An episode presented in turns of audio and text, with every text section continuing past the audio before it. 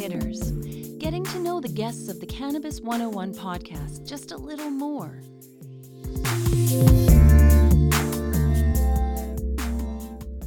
This is One Hitters with the CEO of Parkland Flower, Kieley Beaudry. Kieley, are you ready for One Hitters? Oh gosh, ready as I'll ever be.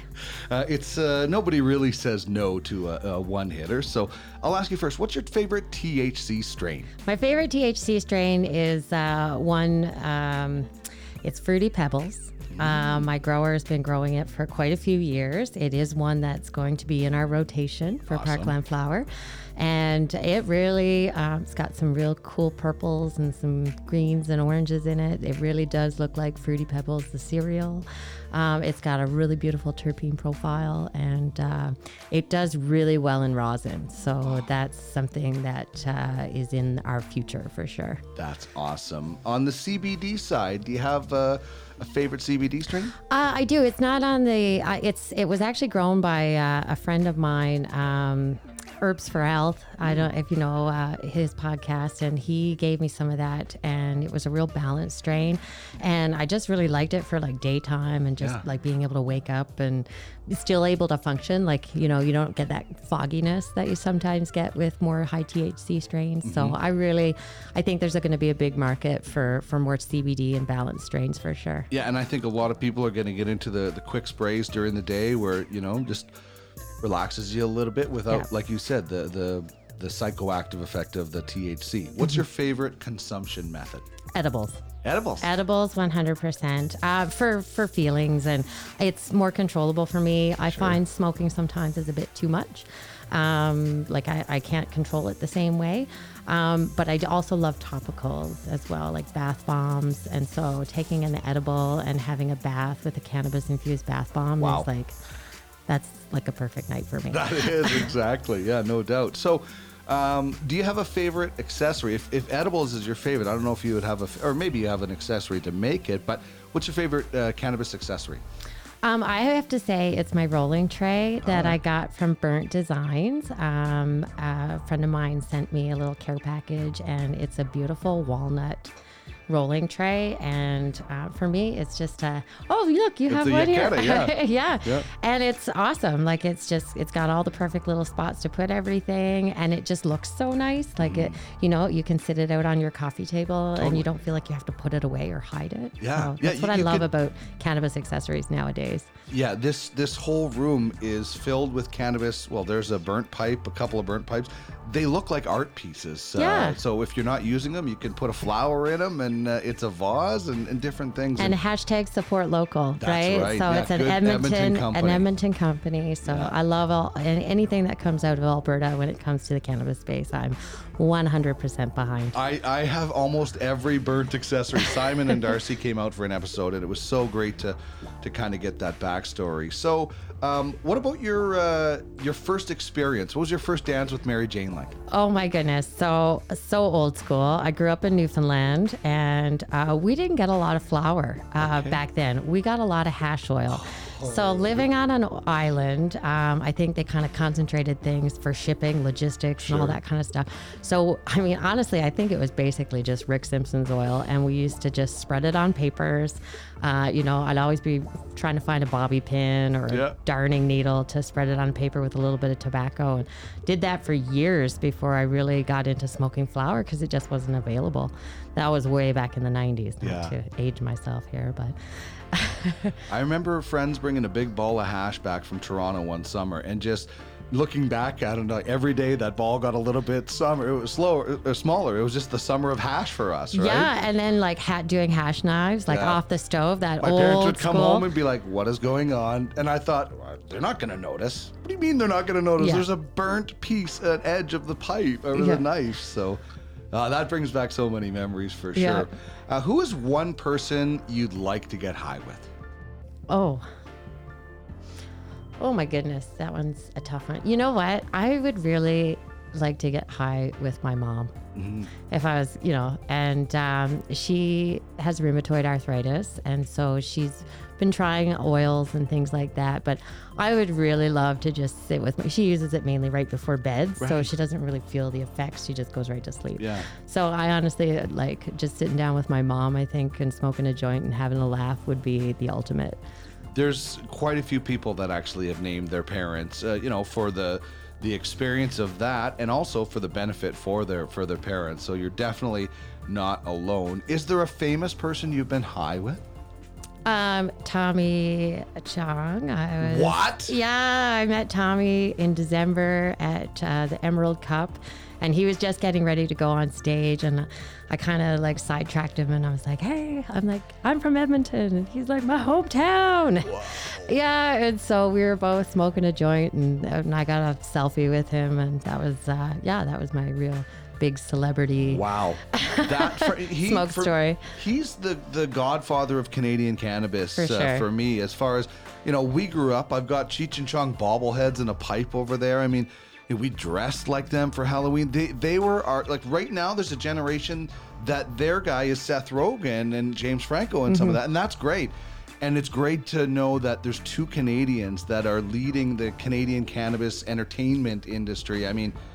Tommy Chong is like he's the the holy grail for me. Yeah, and he was actually just at the um, there was the BC Craft Farmers Co-op AGM this weekend, and uh, and he attended uh, and did a little, um, I guess like a little um, visit with everybody Wow. and had a chat. So that was really kind of neat to see him again. That's awesome. Uh, if you could smoke a joint with any fictional character, doesn't have to be a cannabis related character, but any kind of movie character or book or anything like that you'd like to get high with. I think it'd be kind of cool to get high with Deadpool, Oh yeah, right? I think so. like I just like his dark humor, so I think it would be kind of funny to get high with him. Yeah, I think it would just be funny to get high with him and have him insult me because like Yeah. that's the like he just the one liners and I'm sure Ryan Reynolds has so much to do with that because of his Yeah. humor, but that's a really good one. And then you could you know passively go out and uh, take care of bad guys. Right.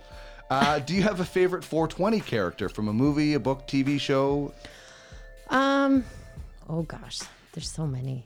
Um, I mean, I always loved Dazed and Confused Mm-hmm. and um, the Matthew McConaughey. I mean, every girl in high school loved Matthew McConaughey, Yeah, for right? sure, so, I guess. Uh, so he was definitely one of my favorite characters in the whole, like, you know, the girls all stay the same age and all that kind of stuff. So I always thought he was funny. Yeah. You know, a funny story about that is uh, our Art Linklater, the man behind the movie, didn't want to cast him because he was too pretty. He's like, there's no way. And he said, I know these guys. I grew up around these guys. So he greased himself up and all that and Yeah. came in and did the, uh, uh, the, the one line about you got a joint, it'd be a whole lot better if you did. That's what got That's- him that role. Oh, that's such a great line. Like, he has so many good, and I Yeah. just I have them on like a speed dial on my thing. I play them all the time throughout the show. So that is such a great uh, movie. Uh, favorite place? Where's, where's your favorite go-to place to consume?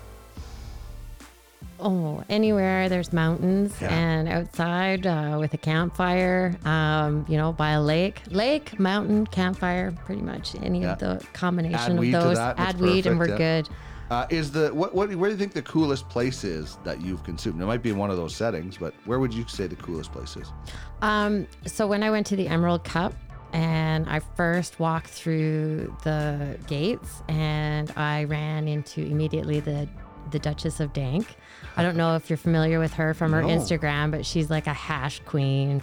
She makes hash and she's quite the connoisseur of hash. And I ran into her and I got to smoke um, a red Congolese dab with her Wow. and the person that grew it and made the hat or that made the rosin and um, and then it was actually a cup winner which was really kind of That's neat. amazing. so that was like a that's probably one of my Yeah. Hey, I just uh, dabbed the uh, the winning uh, yeah rosin here. That's so awesome. yeah with the maker which is Yeah. you know and that you know there's so many so much talent out there when it comes to extractions so i just love seeing all the new stuff that comes out Very especially cool. coming out of california Do you have a bucket list place of where you would like to get high? Is there one place that you're like, man, that would be so cool? um we're gonna have dead air on this one That's all right. there's so many places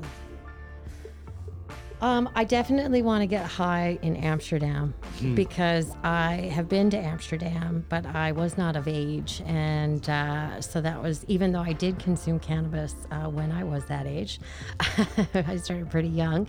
Um, but I wasn't able to do it because it was kind of like a school trip. And so that was kind of a, like a, a I missed out. That would be so cruel. right? To be in Amsterdam Yeah. and not be able it's it, it'd be like uh, being in jail. Too many Weed chaperones. jail.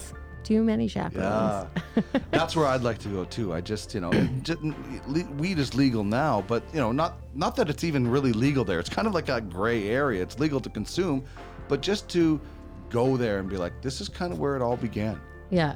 For cafes and stuff. Well, and actually, one other place I would like to add is that I would really like to smoke some joints at Spannabis because I was in Spain when COVID really got rolling. And Wow. yeah, I was there for Spannabis, which got canceled.